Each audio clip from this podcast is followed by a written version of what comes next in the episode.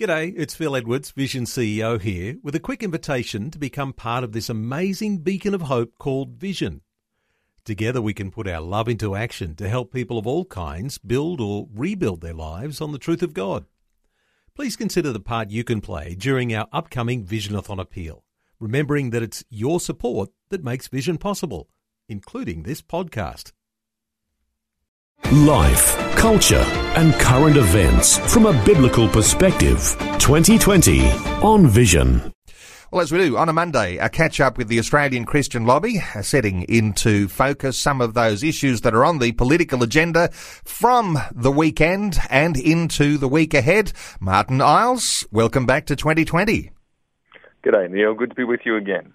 Well, Martin, everybody's talking about the by-elections over the weekend, the Super Saturday by-elections. Uh, no changes. Uh, all of the former members returned, four Labor members in Longman, Braddon, in Fremantle and Perth, and the Centre Alliance, Rebecca Sharkie in Mayo. Uh, what was your overall impression? Were you expecting change, or uh, were you just sort of waiting to see how everything just fell? Well, I think uh, I was waiting to see how everything just fell. Um, it was difficult to know. I mean, I think um, Fremantle and Perth and Mayo were pretty clear, uh, but the Longman and Braddon situation didn't seem clear at all. And a lot of people were saying, well, you know, if you claim you know what's going to go on here, uh, you're lying because because nobody does. But there was there was expectation um, actually that this might be the moment where uh, for the first time in well, nearly 100 years, a sitting government might win a seat off an opposition in a by-election.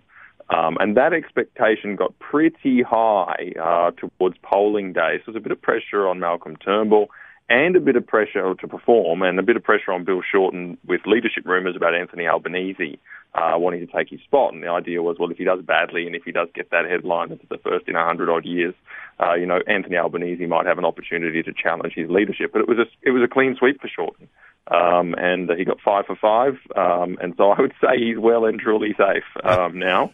Uh, but, you know, it's, it's, it's hard to read the tea leaves other than that because on the one hand, this would have been a you know an unusual thing to happen, but on the other hand, expectation was high, and I just think that the numbers actually are not only um, not only average for the government, but they're actually very bad. I mean, you look at Longman, and there's been a 10% drop in uh, the LNP's primary vote with, between 2016 and the by-election on Saturday, which is pretty serious stuff. I mean, that's not just that they didn't win; that's a, that's a tanking um, of the LNP in Queensland. Um, and this was against candidates that were carrying the baggage of sitting in Parliament whilst they were ineligible. So I think it's it's another bad run for Turnbull. He's had a few. Uh, there's a by-election in North Sydney a while back, and he there was a 13% swing against the government. He didn't do that well in the 2016 election. I I suspect that um, two things will come out of this, and, and one is that the dissatisfaction within the government uh, with their leader will really grow and that's already pretty high. So I don't know what that'll mean. But the other thing uh, that will come out of this is that I think that we're starting to realise that Turnbull is a drastically underestimated opposition leader in the fashion that Tony Abbott always was. Always less popular in the polls, and yet just beavers away, pushes his agenda, keeps up the pressure, does what works, and he just keeps on uh, getting wins when it counts.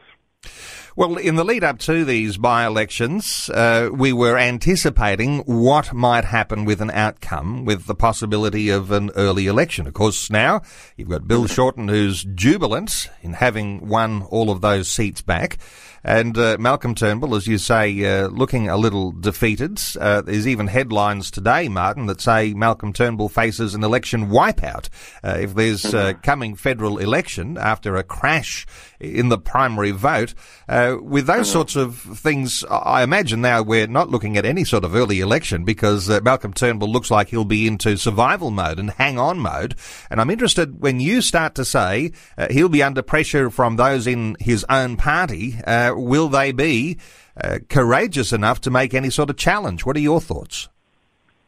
Well, I think I think you're right in the sense that there's not going to be an early election because Malcolm Turnbull realises he needs time. But the difficulty for Malcolm Turnbull is that the more time he takes, the more opportunity there is for someone to challenge his leadership. Um, and uh, I would I would say to listeners, don't underestimate the the level of disaffection and dissatisfaction within the government about Malcolm Turnbull's leadership. There's a lot of people who are very, very, very put off by it. and are discouraged, just just just down, uh, and wondering what their prospects are. But that's the question. Are they going to be brave enough to make the change, or should they even make the change? Is that the right thing to do? Do we want to keep challenging leaders every time they start to become unpopular? Is that what politics is now? Uh, it's a really good question, and I honestly, I, I honestly couldn't tell you the answer to that question um, because uh, it, it's a difficult one. But uh, I would think right now that there's a reasonable chance that there will be a leadership challenge over Christmas, which they've now dubbed the killing season because there's been so many leadership spills over the sort of Christmas period or within the months either side of that. So I, I think there's a definite there's a strong possibility. There's a strong, but as in politics, things change in an instant, as we've just seen over the weekend. You know, the, the whole mood can just shift. Uh, it, was, it was Bill Shorten in trouble last week, Malcolm Turnbull in trouble this week. Ultimately, it's hard to know what the future holds. And I imagine that, uh, you know, as the Freedom Review is sometime on its way, and uh, of course, there's all sorts of policies that may need to come in for a re examination given uh, the results from those by elections on the weekend. So, whatever happens, there's some significant changes likely to come ahead, and uh, certainly the headlines will be filled with what's happening within changes within government. Yeah, look, that's right. And actually, it, it, some of it may depend how um, these changes um, are navigated. Um, I mean, uh, the religious freedom thing is a big one. Uh, whether or not that'll please anybody, and whether or not that'll get uh, any kind of headline. I mean, uh, there is those sorts of things. And I mean, coming back from the winter break, there's quite a lot of things on the agenda, a lot of moral policy issues, social policy issues, including the euthanasia bill as well for the Northern Territory and the ACT to permit, for the federal government to permit those territories to legislate for euthanasia, which, which the ACT certainly would if that bill was to pass. So there's a number of things that are on the agenda uh, when winter ends on the 13th of August for the for the federal politicians when they come back to Parliament. And so, if those if those issues are navigated poorly, then then, then the likelihood of change only increases. Uh, Martin, let's talk about some of the other issues. At the weekend, the Australian reported some proposed changes to the Australian Health Practitioner Regulation Agency Code of Conduct, uh, all about doctors and free speech. What's the story there? Well, this is um, this is a subtle thing, but it is very concerning um, for those of us who read these documents and sort of deal with the legal aspects of them. I mean, the the Australian Health um, Practitioners Regulatory Authority, which is the and the Medical Board, which uh, govern sort of the doctors' codes of conduct and, and, and, and, do doctors' disciplinary hearings and, and hear complaints and, and, and, and also institute sanctions against doctors and things like that. They've got a new uh, proposed code of conduct, which is quite extraordinary in the sense that it, it, it regulates what doctors can say, not just professionally, but in their own private lives. It says that if a doctor has an opinion, uh, and that opinion differs from sort of the establishment view on the matter, the medical establishment or the generally accepted view on the matter, they actually have to always qualify that the opinion they're giving is personal and not professional. And they have to do that in their practice, but also it goes as far as to say that it applies to their private lives and online activity, which includes social media use and so on. Now, what that means, of course, is that doctors now are able to be complained about and may even receive disciplinary action based on their, their just their conversations and their political opinions and their religious opinions and things like that. Um, so it become makes them a target for activists. Every tweet or Facebook post can be scrutinized, and if somebody doesn't like a doctor enough or has been speaking out a bit too loudly on something that's not politically incorrect, it's very easy for an activist to uh, suddenly take that up as a complaint with the medical board. And it's interesting. There's these sorts of cases are classic. It's usually how activists go after people like doctors and lawyers and professionals who have uh, unpopular opinions. There's a case in Canada recently where Trinity Western University was a Christian university with a law school, and the law school was de-accredited by several law societies because the lawyers who went to that law school had to sign up to a Christian code of conduct.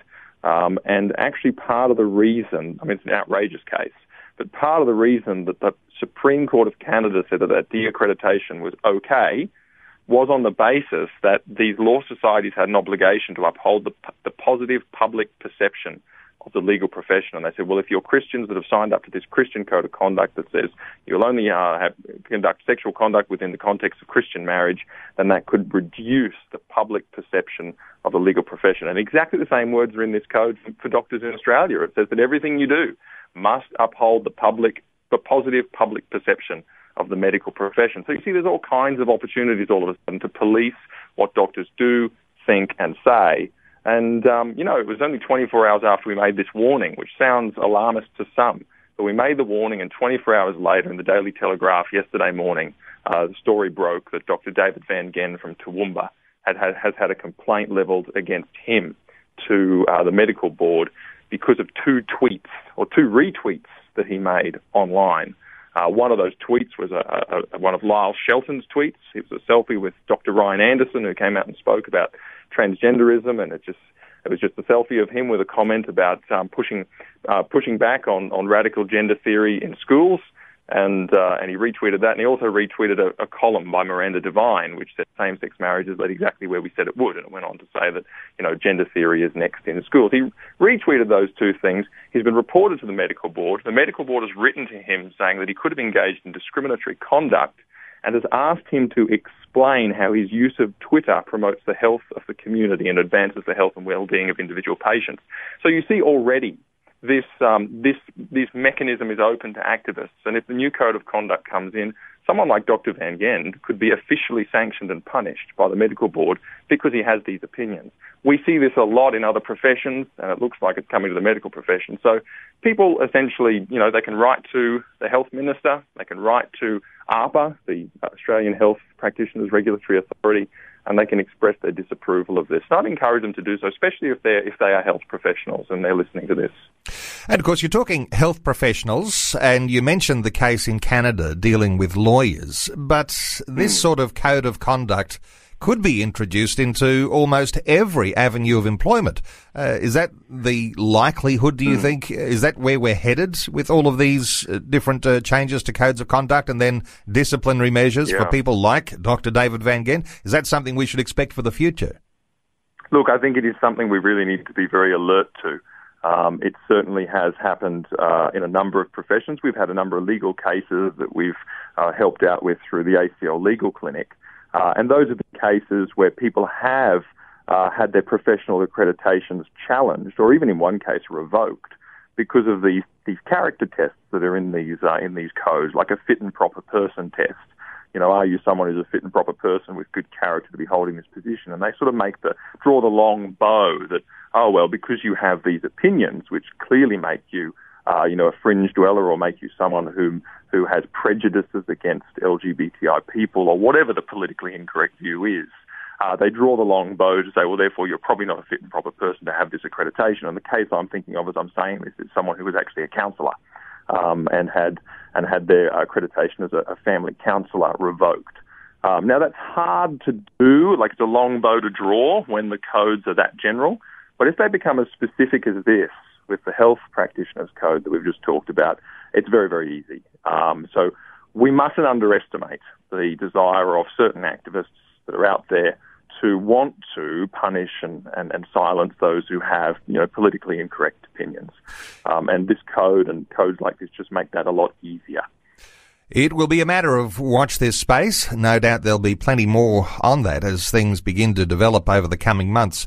Uh, let's talk through another issue. Uh, Martin, uh, the uh, more liberal abortion legislation is shedding light on uh, what might be happening with uh, with the issue of what we'd understand to be eugenics. what's what's what is the the latest with some statistics that are coming out of Western Australia and South Australia? Well, this is um, this is research that's uh, just recently been put out, um, and it is around statistics that have been gathered from WA and South Australia, and uh, it's difficult to get these sorts of statistics sometimes. So, hence, hence why only a couple of states are actually included uh, in this study. Um, but what it seems to show is that in Australia, um, there is a huge rise in uh, abortions because uh, fetuses have, uh, because unborn children uh, have fetal abnormalities, uh, particularly Down syndrome. Um, and the statistics in Western Australia actually show that 93% of women who are given a diagnosis of fetal Down syndrome actually terminate the pregnancy, actually have an abortion. That's that's very very high. Um, and in both WA and South Australia, for post 20 week abortions, which is actually an abortion at the stage when the fetus, the unborn child, feels pain, um, the, the most common reason for those was fetal abnormality. Uh, there was 170 of those in South Australia in 2017, um, and there was 76 um, in, in, in WA, which was an increase of 145% over the last few years, so it's going up. Um, and and the most common of those abnormalities is always Down syndrome. The narrative is always for for for um, you know terminal illnesses and things like that. It, it, the stats are showing that it actually isn't. Um, and the reason this is significant is because you've actually got Queensland, for example, right now trying to heavily liberalise their abortion laws and allow and allow you know abortion right up into late term um, with very very limited protections and very very limited uh, restrictions. And what goes on in these cases is that actually what you do is you've, you've removed the principle of the sanctity of life, and so now you're deciding which lives are more valuable and and actually the circumstances in which it's okay to take certain lives and not others. And those that are bearing the brunt of this are children with disabilities, and particularly Down syndrome children. Actually, some, some people will remember last year that Iceland actually, uh, there was a study in Iceland that showed that no Down syndrome children are being born in Iceland anymore. Uh, they are all being aborted before birth, um, which is a really tragic state of affairs uh, where actually, because of these highly liberal laws, there are these lives that are now deemed not worth commencing and not worth living, and overwhelmingly they are terminated. And uh, I think that that is that is a eugenic direction. It, it is it is it is a eugenic impulse uh, to say that you know well these disability disabled lives are a burden, so let's prevent them from starting. And I think that's got to be a very, very strong warning to hyper liberal abortion laws, very radical abortion laws like we have in Victoria, like we will soon have in Queensland. It's, it's a tragedy. And again, um, in Queensland, there is a, an ACL petition that is being fired up, and the idea behind that is that it will be a very, very, very, very large petition indeed.